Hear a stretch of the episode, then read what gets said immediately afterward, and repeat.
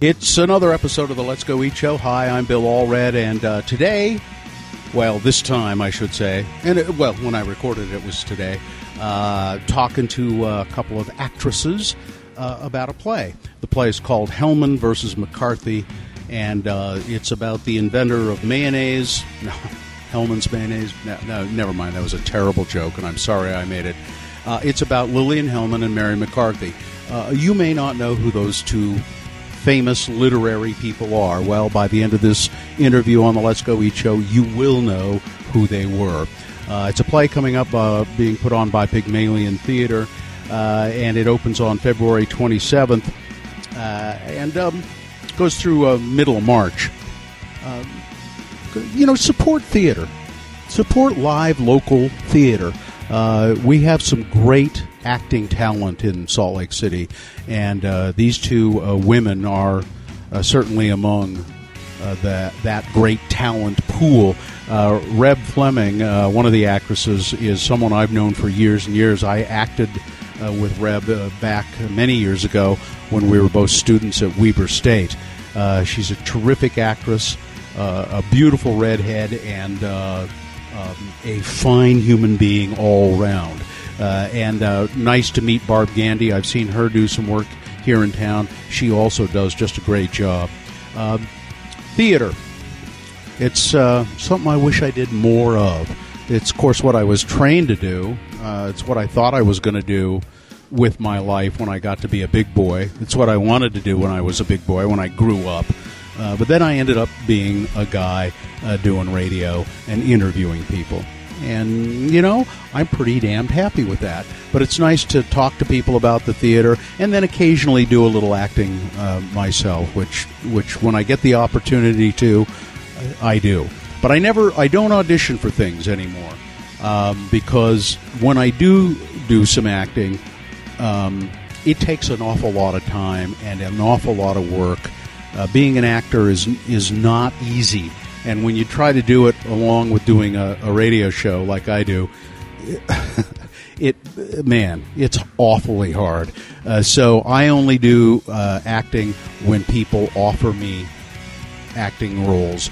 So if you're a director out there and you want to offer me a role, chances are I'll do it just to do some acting. But I won't audition. I can't audition because then it seems like I'm just asking for trouble, asking for extra work. But if you come to me and you ask me to be in something, chances are I'll do it because I love to act still.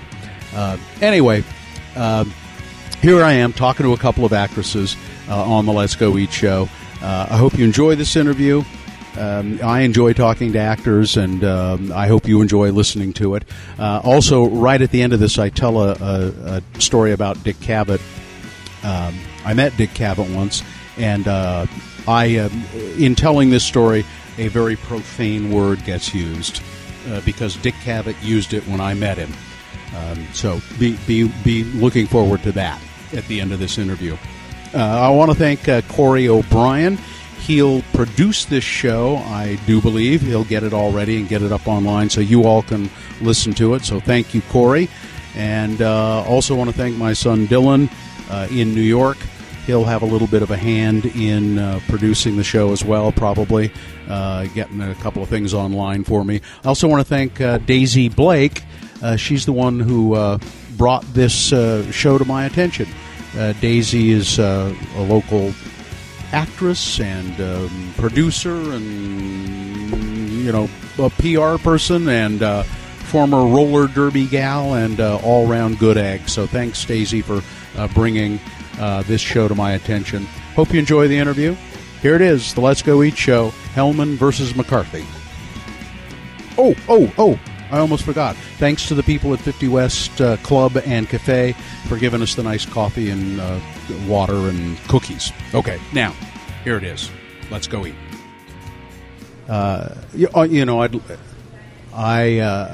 I'm trying to remember if I ever saw Dick Cavett talking to these women. I know he interviewed Lillian Hellman. Did he interview these two women at the same time? Never. No. Never. I did. Okay. Invited them, but they neither of them responded to the invitation, particularly once the dispute was underway. So let's tell people where we are and who we're talking to. Dick Cavett. People, you know, a lot of people listening to this aren't even going to remember who Dick Cavett is. Right. So we need to set a lot of background here. But let me introduce my guests here on the Let's Go Eat show. I'm here with Rebecca Fleming, who is a friend of mine from many years ago. I acted with Rebecca in some plays at Weber State, then college, quite a long time ago, which was great fun. And what was the name of the play? Improvisation was the name of the play, wasn't it? I believe it was. And then we also have with us Barb Gandy.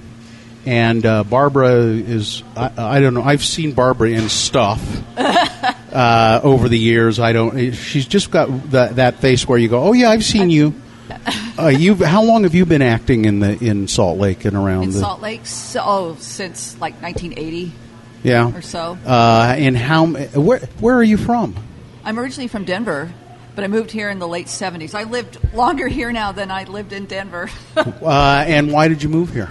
To try to get into the dance program at the University of Utah, which I failed to do. You did not get into the dance program.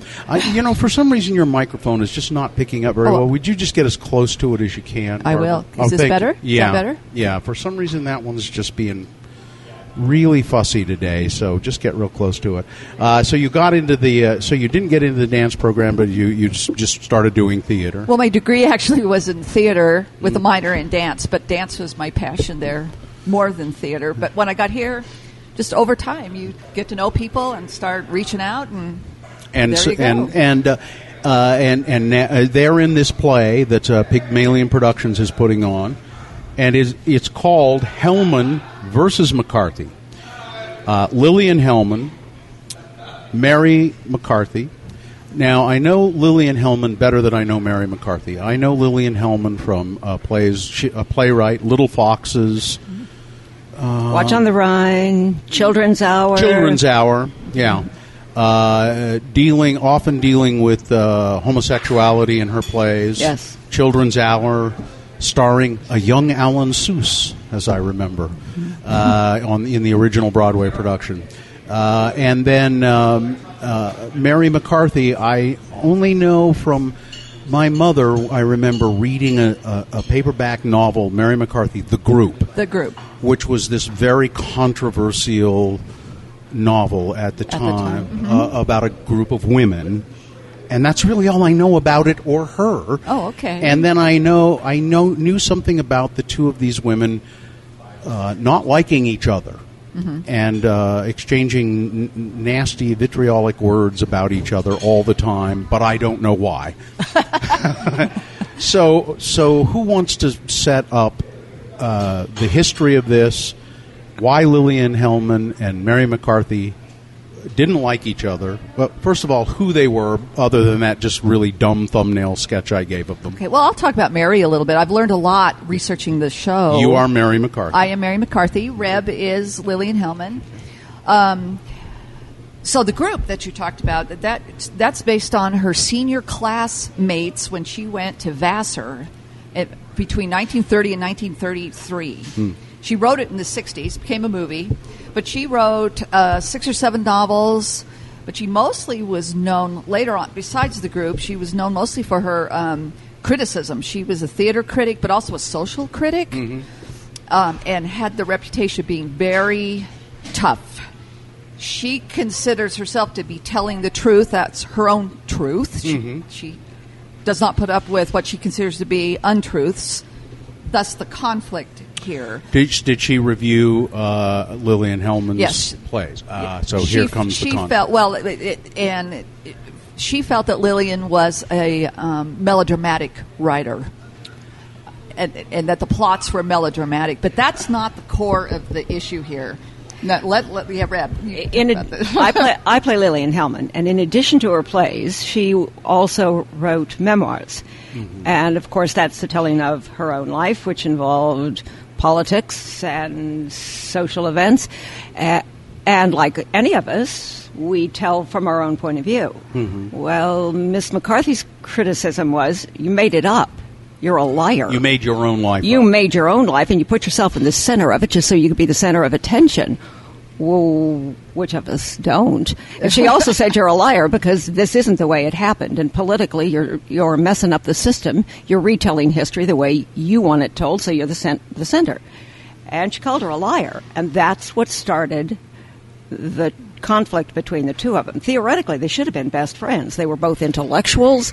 They were hot-tempered and foul-mouthed, and they were women who got a lot of attention in a man's world. Yeah. This makes me mad to think, who was Mary McCarthy to tell Lillian Hellman that your recollections about your own life aren't true? What? Well, she was talking about specifically the story of Julia, which was made into a movie, if you remember. Jane Fonda. Jane Fonda, yeah, and Vanessa Redgrave. Who won the Academy Award for that performance that year. Yeah, was the movie called Julia? Yes. Yeah, that's right. Okay. But the story that Lillian has put herself in there as being working, with this spy and doing this intrigue. McCarthy checked it out and says, "Well, this is not true," and that actually has been debunked quite a bit. That the story really wasn't true. She did put herself into it, but there's more to it than that because both of these women were really political. Mm-hmm. And in the 30s, they were both communists.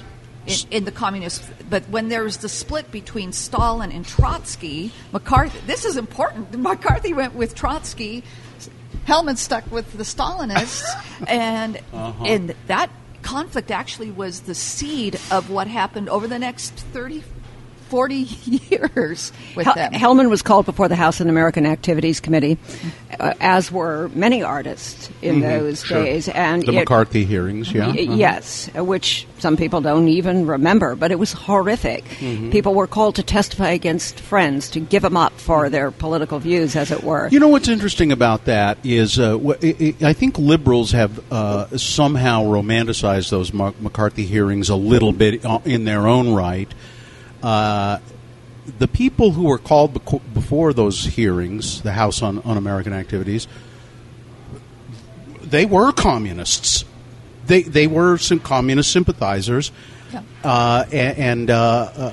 But now we have to back off and say, in this country, it was their right to be communists if they so chose. If they wanted to be members of the Communist Party, then they should have that right. Now there was a very strong American Communist Party during those years. Yeah, yeah. Anyway, go on with. So she was called before the House on Un-American Activities, and she was blacklisted. She was a longtime lover of Dashiell Hammett. He was blacklisted. Her political or her legal strategy, and it was crafted with her attorney, was that she would be willing to testify about herself, providing she didn't have to testify against others, which doesn't sound like much, but it was enormous. Didn't want to give up her friends or her lover. Right. Mm-hmm. Right. Which she didn't. It was a strong stand. Mm-hmm. But Hellman made the most of that stand, and now there's even now people think, oh, she was the one that broke the back of that committee, but there were people before her, and McCarthy knows this, and she was also angry. There were people before her who did exactly the same thing.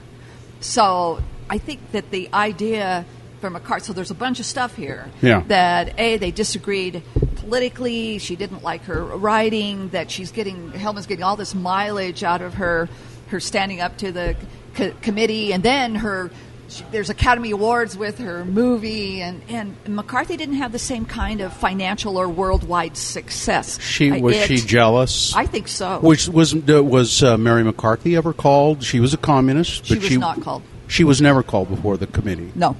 Any idea why? I don't know. That's a good question. I read her biography, but she was certainly watching it closely, but no, she was not called. I think there was a great deal of jealousy between them both. They were intellectuals in an era of intellectuals, as opposed to the era of celebrity that we live in now. Mm-hmm. The intellectual, your mind was your trump card, mm-hmm. and that's what people played in those days. But there was, from a female point of view, also in this era, Mary McCarthy was a beautiful woman. She was beautiful. She was known for her beauty, and Lillian Hellman was ugly. Wow. That's all there was to it. She was just ugly. She was I seem to remember she was kind of a big woman. I mean, a burly. No, she was very, very. She was small, bird-like, but bird of prey. Oh, she was very scrappy, and yet she began. She developed herself. She was charming, and she had a way with men. This play, Hellman vs. McCarthy. We should tell you it's a Pygmalion Theatre production, and it's playing February 27th through March 14th, and it's at the Rose Wagner Theater. Right. Tickets are available at ArtTix. And is it in the smaller... it's in the black box. That's the mid-size theater. Yeah, so not a huge audience capacity. So tickets will be at a premium probably. So. One thing, Bill, I think is interesting. When we first began to study the script, we discussed the fact that, is this dated? I mean, who even remembers these women anymore? And yet the concept of memory and putting ourselves in the middle of memory certainly has come to the forefront this... Well, look at Brian Williams. So he remembered, and maybe he honestly remembered himself in the middle of that. That's what Hellman claims. I remembered this. This is the way it happened. This is how I remembered it. Right. And I'm sure Brian Williams did, when it happened, he knew what happened, but as time went on and he told the story often enough, what he remembered was that he was in a helicopter that was hit by rocket-propelled grenades, mm-hmm. and that's what he... And you feel kind of bad for him, don't you? I do. Yeah. So... Sometimes I can't remember where I parked my car when I come out of the grocery store. And I do create the stories. I think that's part of who we are as storytellers. Mm-hmm. Tribally, we create stories around our life's experiences. But to have someone then call you a liar and call into account your very life... It does put a different point of view on it. Well, and the thing that makes this big... She called her a liar, but she called her a liar on television. Now, Mary McCarthy did. Yes. In an interview with Dick Cavett. Now, I have to agree with Mary McCarthy about one thing in all of this, and I don't know. I always thought that Lillian Hellman's plays were pretty melodramatic and overwrought and kind of silly. But I then also tried to consider them in terms of the time. Mm-hmm. Maybe they weren't quite as overwrought for the time they were written. Little Foxes and The Children's Hour, written in the 50s, is when they were produced. Children's Hour is in the 30s, right? Oh, that early, and that concept of two teachers with rumor being spread about their affection toward one another, lesbianism, right? Mm-hmm. Yeah. And then. The other one about homosexuality, a young man who is And so at any rate, so they were controversial at the time, but then they are kind of overwrought, and Mary McCarthy saw that and called it out. Yes. Did these women ever meet? And they met. They met twice. Once actually met, and that it's in the play a little bit. They met at Sarah Lawrence. They were invited to come and meet students at this cocktail party. And they had a kind of a shouting match right then and there, and it was over a political issue. Mm-hmm. So that they met then, and then there was the Waldorf Conference on World Peace, and that was an attempt for the communists, the Stalinists, to say that the Communist Party in Russia really did support free speech. McCarthy was there with her pals as Trotskyites, and they were banging umbrellas on the floor as a protest during the conference. Hellman was on the dais, and McCarthy was out in the, in the thing pounding her umbrella. Free speech, yeah. So that's the only two times. Did they ever? So there it was, war of words through writing and interviews. Yes. Now you were about to tell this story, Dick Cavett, how he got involved in this. Dick Cavett. For those of you who don't remember, and he's still around, I just heard him interviewed the other day. He just wrote a book within the last 6 months or so. He's a very witty guy, and he had a talk show which mostly dealt with the intellectuals of the time. Mm. It could also be silly. He had kind of silly people on occasionally, but it was a talk show that dealt with the intellectuals of the time, and so he interviewed Mary McCarthy, mm-hmm. and not ever Lillian Hellman. Oh, no. He did. Oh, he did. He interviewed both of them, but not together. Several times, not together. But several times he talked to both of them mm-hmm. separately. All right, let's talk a little bit about that. Well, the interview that is referenced in the play. She had a new book that was coming out. Mary McCarthy. Called Cannibals and Missionaries, which actually was about a terrorist who hijacked an airplane. I read it, by the way. Mm-hmm.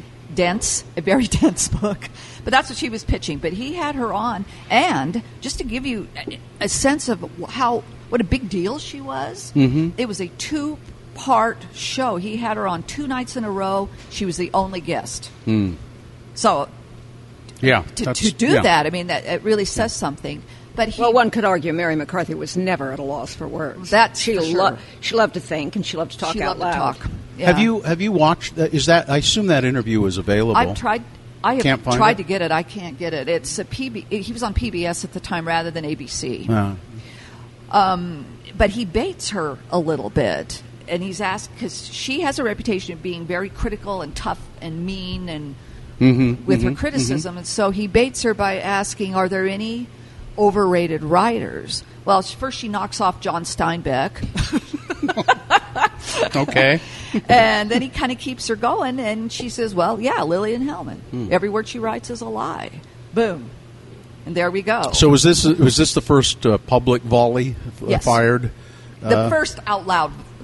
Yeah. Mm-hmm. First out loud volley fired. Right. Although Lillian Hellman would claim that she'd been after her for years. She'd been criticizing her for years and jealous of her for years.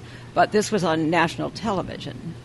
What's the age difference between these two women? Are they similar in age? Or Hellman's older, what is it, about 10 years? About 10 years older. Senior. Yes. So she fires this volley on television. Mm-hmm. How does Lillian Hellman respond to that? She calls her attorney immediately and said, let's sue.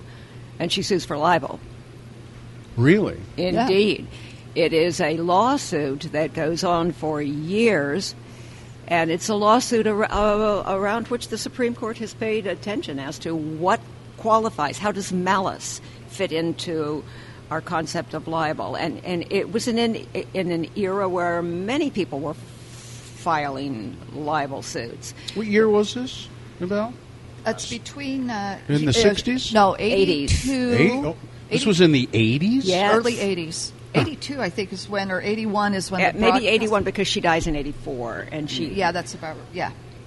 So this does it also examine the what's permissible or what's... you can argue that... all of this stuff that Lillian Hellman has written is within the scope of memoir, and that's somehow different than autobiography, and Another issue that was considered is that what can be allowed to be said about a public figure, and if. Indeed, Lillian Hellman was a public figure, then anything's fair game. And Miss McCarthy had a right to say whatever she chose in response to this public interview. But that was argued in court with a great deal of interest on behalf of the judge, who said, is she really a public figure? And yet how could Lillian Hellman not be considered a public figure? But her attorney presented that case. And did Lillian Hellman also said, well, of course I'm a public figure. She was torn. For this case, you are not a public figure. Precisely. Right. Yeah. Precisely. Yeah. Oh. This is, now, when this play has Dick Cavett on stage with these two women on stage, they never did this publicly or never did this in real life. And you say when the play has been done before, and it's only been done once before, and then it's been toured with the same folks. Yeah. Uh-huh. Dick Cavett has actually played himself. Correct. I wonder what that's like. I mean, have you read anything about him making comments about that and what that must be like for him? I just I can't. What's he like in this play? What is Dick Cavett like in this play? Well, in part, very... the frame of the play is his show. The frame of his play is his show. Right. And so you get to see him being his witty, as you say, very witty. Who's the actor that plays him, by the way? His name is Alan Smith. He's from Ogden. Does he try to do kind of a Dick Cavett impression of any sort? I wouldn't say impression exactly, but certainly the little bit of stutter, because he had a little bit of a stutter. Mm-hmm. The corny jokes, riffing improv, and Alan's very good at that. There's places where he needs to riff a little bit. Mm-hmm. But he also gives, as the play moves on, he kind of moves into he's sort of the narrator and the memory conduit, if you will. So it's almost like he moves forward in time in a way and then is looking back, describing these women, their careers, or experience. So how does he feel about them? How does he seem to feel about them? I think he's afraid of them. Does he side with one or another? You mean Dick Cavett? Yeah, Dick Cavett. I think he respected both of them because they were both brilliant. But I guarantee you, he did not like Lillian Hellman. Really? She did not endear herself to many people, including Mr. Cavett. Right. Yeah, I don't know how Mr. Cavett felt about Mary McCarthy personally. And I don't have an indication of that, but he has said publicly he didn't have a lot of affection for her. Lillian Hellman was a bitch. That's pretty much what most people felt. Yeah. God, that's fascinating. Does the play try to set up some kind of a pretext as to why how these women come together, or they just come together and Dick Cavett's mind somehow, or no? What we see is McCarthy come on the show. You see a piece of the interview, and that's what kicks it off. And is it actual transcript of the? To a point. I mean, yeah, yes, yeah. Although transcript in preparation for the show, many of the actors did. All of the actors did great research in reading the memoirs and the plays, and the director even brought the transcripts from the trial, the depositions. Yes, Cavett's deposition and Mary McCarthy's deposition and Lillian's deposition. So the research into the background as to what actually happened, and then translating that so it holds the interest on stage has been really fun. There are other actors in this play besides Lillian Hellman, played by Rebecca Fleming, and Barb Gandy as Mary McCarthy. Alan Smith is Dick Cavett. Now, there's a character named Ryan Hobbs, played by William Richardson. Jeffrey Owen plays Lester Marshall, and Jeremy Chase plays Burt Fielding. Burt Fielding, I recognize that name. Well, he was my attorney. He was McCarthy's attorney. Lester Marshall is Hellman's attorney. Uh-huh. And what's interesting about Lester Marshall, he talk about a flip. He defended Lenny Bruce. Ah, so interesting. Yeah, and then the Ryan Hobbs character, that's Hellman's nurse, and he's charming. Oh. He's loving and charming. And Hellman spent her entire life, a major portion of her life, defending free speech, and promoting free speech. So to turn at the end of her life and call a halt to, or call into question legally, in a national question, Mary McCarthy's right to free speech, tarnished Lillian Hellman's career and her memory totally. In fact, many people, if they remember her at all, remember her for the horrific lawsuit, and which almost bankrupted Mary McCarthy. Right. And it ruined Lillian Hellman's, those few who did hold her with affection backed off, and many people sided with Mary McCarthy. It almost bankrupted Mary McCarthy. Mm-hmm. Mm. She didn't have deep pockets. Huh. And as that suit drug on, it almost bankrupted her. Yeah. I'm just reading the little blurb that you brought me about the play. Two literary lionesses pitted against each other in Hellman versus McCarthy, a witty and revealing, dark. I don't think we've really adequately expressed that this is comedy, dark comedy. Mm-hmm. Pretty funny, huh? There are moments that are funny. They egg each other on, and they are funny. Well, they're very witty, and Hellman is so sharp, and the playwright has done such a great job. It just snaps along, mm-hmm. And so their jabs and their witticisms and their satire are funny, or shockingly funny. Sometimes it's a shock kind mm-hmm. of funny. Mm-hmm. Oh yeah. Is it all in one act, one long piece? Yes. So there's no break for intermission. There's no intermission.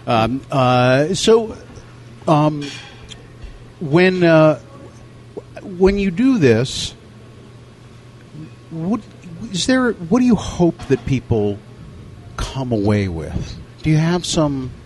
I mean, other than just being entertained. I wish the director were here in a way, because that's kind of a director's question. But what do you think that people should come away with? For me, there's two things. On a larger level, the discussion of free speech itself. Mm-hmm. Where do you draw the line? Especially in this day and age, where boom, it's on your Twitter, it's bang. I mean, whatever anybody's saying or doing, it's out there. Is it true? Is it validated? We don't know. We'll throw it out there. Mm-hmm. So I hope that discussion happens. Then on the other level, I hope that folks go out and go, wow, I want to read a book by Mary McCarthy. I've never heard of her. She sounds really interesting. I want to go read these memoirs that Hellman wrote. I want to go see her plays. I hope that that's the second layer, that they'll go explore these two women. Do people produce those plays much anymore? Babcock just did The Children's Hour. They did? Like 2 weeks ago. I didn't see that was being done. Yeah. Indeed they do. They're still drawn to them. And I hope, much like Barb, that the concept of free speech, that we have a right to say what we want to. But we also have a responsibility, or do we? And that's what I hope this will call into question, to filter our thoughts. And wherein lies our responsibility to not say everything we think, and how might it affect other people? Mm-hmm. And I think it's that right and responsibility balance that we need to call into question. Was there ever a time, as this went on, ever a time that there was any kind of an acknowledgement from either one of these women? That not historically, no. No. Who went first? Who died first? Lillian Hellman? Yes. Reb raises her hand. I went. It was me. I went. It was her death that brought about the end of the lawsuit. Right. And then Mary McCarthy. And what kind of a legacy did they leave? Is there? Oh. Did they... I think it was significant. They were two women of great letter and word. They crafted word and thought. And Mary McCarthy's books are still read and talked about. Lillian Hellman's plays are still produced. Mm-hmm. And yet the greater issue of the lawsuit did leave them a legacy. Because they were women of words, they argued at last about words. So I think the legacy is great. And because they were women in a man's world. Right. It was a position they held, and they held with power, and neither one of them ever wanted to be known as a woman writer, a woman playwright. It was irrelevant to them. Yeah. Right. And interesting, too, that they both lived during the feminist movement and thought it, in some ways, ridiculous. Mm-hmm. Interesting. Hellman's position would have been, and she stated it, I don't care who opens the door for me. I don't care who does the dishes. Let me know how much money you make. Let him open the door. Mm-hmm. What matters is how much money you can make. You've got the right as a female to make money. That's all that matters. Dashiell Hammett was her longtime 31 years lover, and that was her main relationship. No children. She had no children, but it was definitely not her main relationship. She had many relationships with men, and after Dashiell's death, she had a long time relationship with a young man 25 years her junior, who I've played. This is my second opportunity to play Lillian Hellman. I played her in Cakewalk, and the young man that played my lover, Cuff, now is directing this play. So it's a reunion of great love for the two of us. Well, and he what's his name? Lane Richens. He's got a thing for Lillian Hellman. He loves Lillian Hellman. And how about Mary McCarthy? What sort of just personal legacy did she leave? Well, beyond her books that she wrote, her memoirs, which are really interesting. One is called Memories of a Catholic Girlhood. She had an incredible growing up. She was born in Seattle, had this kind of crazy ne'er-do-well mother and father, and they died of the influenza. They died within a day of each other. So then she was shipped to aunt and uncle in Seattle who abused her. I mean, just crazy. And then back to Seattle, lived with grandparents. So then she goes back east and goes to school. Mm-hmm. But she was married four times, yeah. Many, many lovers, yeah. Lived with people. I mean, 1938, 39, she's living with people, and, you know, folks are all shocked by that. But mm-hmm. You know what? She was a radical, yeah. and she was known as a radical, not a slut, a radical. Yeah. Mm-hmm. And that's just how it was. She was an early champion of birth control, I believe, wasn't she? And I think that she did write about it. Yeah. Yeah. But then... other things in her later life, she wrote two travel books that are about Venice and about Florence. Mm-hmm.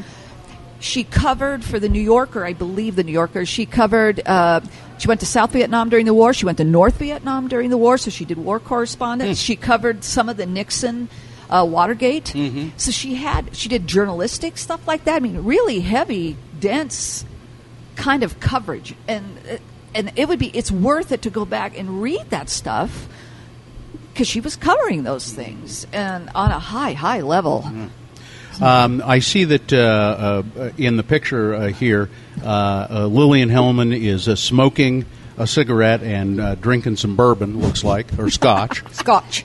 And Mary McCarthy is having a cup of tea. Well, don't let that fool you. That's full of booze there, is it? Were they both hard-drinking women? Both. They were. McCarthy, in fact, in her younger years, she ran into big trouble because of her drinking. Hmm. In her later years, this is from her biography. She talks about how she had to cut down to 10 cigarettes a day because of her health, but that's... Hellman cut down to four packs a day. Hellman smoked 4 packs a day until the day she died, which is interesting on stage because Hellman was never without a cigarette in her hand. So it's... how do you do that? We've chosen to do that. Legally, there's you cannot smoke on stage anymore, thank goodness, for everyone's sake. But we simply do that the same way the audience sits and disbelieves that mm-hmm. Anything else about the theater. She's got a cigarette in her hand, and as far as we're concerned, it's lit. You just have an unlit cigarette in your hand all the time. Yeah. Right. And she smokes it all the time. Right. Just kind of does. Yes. Yeah. Really, you can't do a lit cigarette anymore? No longer. You can't even do e-cigarettes anymore right now. In Utah, you can't do e-cigarettes. Oh, well. I mean, I guess, you know, smoking on stage is, it's deleterious to the audience as well. It, you know, it's... I know, but if I can throw in an opinion here, I think the e-cigarette thing is a beautiful solution to that problem, but because you can't really smell the it's vapor and not smoke. But okay, I'll get off my high horse. And it looks like you're smoking, so you should be able to do that. But by law or whatever, fiat. Yes, fiat. We're not allowed to do that. Well, I'll tell you my story about meeting Dick Cavett. Oh, I was at Penn State University. And he was on a college tour with Groucho Marx, and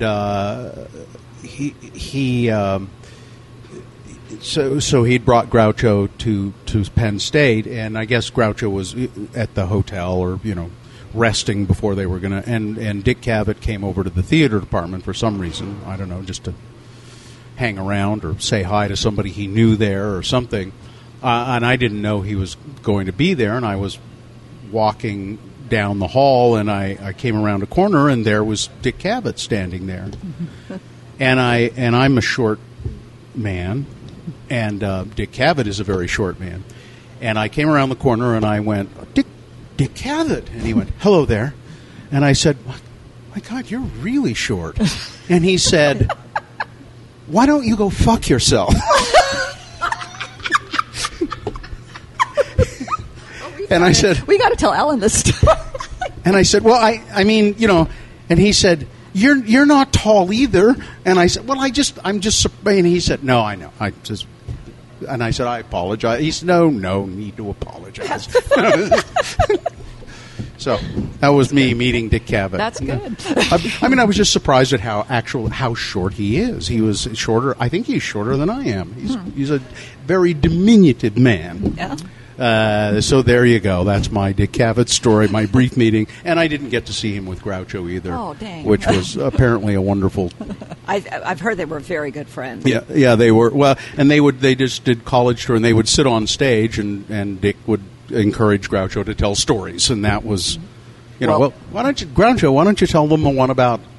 you think they really want to hear that story? Well, all right, I'll tell that. It was that kind of thing. It's called Hellman vs. McCarthy.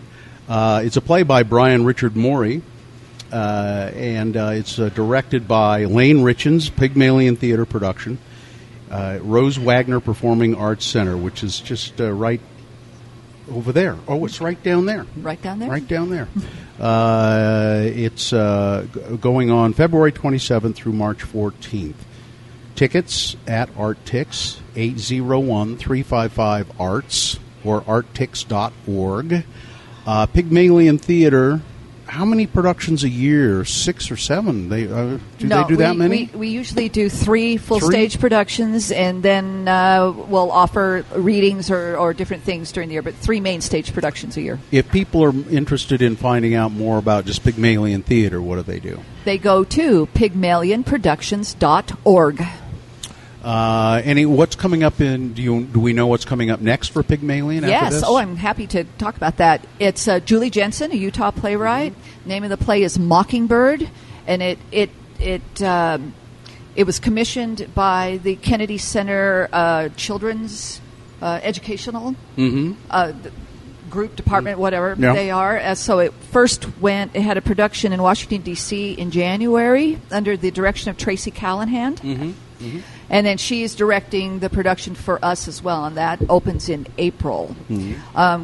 We're thrilled to do it. It's about a young girl, she's 10, 12 in there, who's autistic. Mm-hmm. The play is written from her viewpoint, how her world looks from her viewpoint. Mm.